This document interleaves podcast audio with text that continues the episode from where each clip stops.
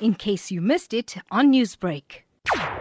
The parties involved in the talks have agreed that there's two issues. One, the issue of the full hijab that needs to be negotiated and discussed in the form of a task team where these issues will be deliberated on and obviously a timeline um, needs to be attached to when the implementation of the full hijab will be will be confirmed and implemented.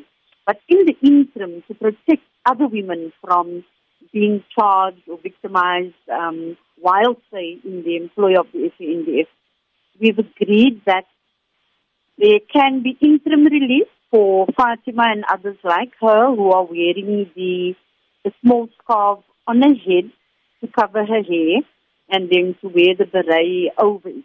But the SANDF women currently do enjoy the, the protection in terms of this um, interim uh, relief agreement that we've entered into. So, will this mean then more freedom for Muslim women in the SANDF to practice their religion and to cover their hair?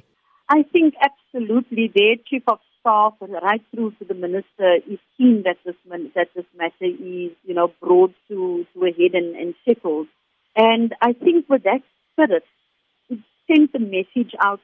The SANDF is committed to ensuring that we root out, you know, this form of discrimination. And I think it sends a positive message to other Muslim women and men that there is a place for them, you know, to serve within the SANDF and that they can do so without compromising their, their religion. Does this mean better inclusivity, especially here in South Africa? I think better inclusivity in South Africa, but in particular in the Western Cape, because there's a concentrated amount of Muslims, you know, uh, um, in the in the Western Cape, more so than in other areas. So it's a particularly sensitive issue, and I think it was necessary to bring it to a point where we openly talked about it and we're working towards reaching not only an understanding but a real implementation of that which these um, women and men from the Muslim community um, require.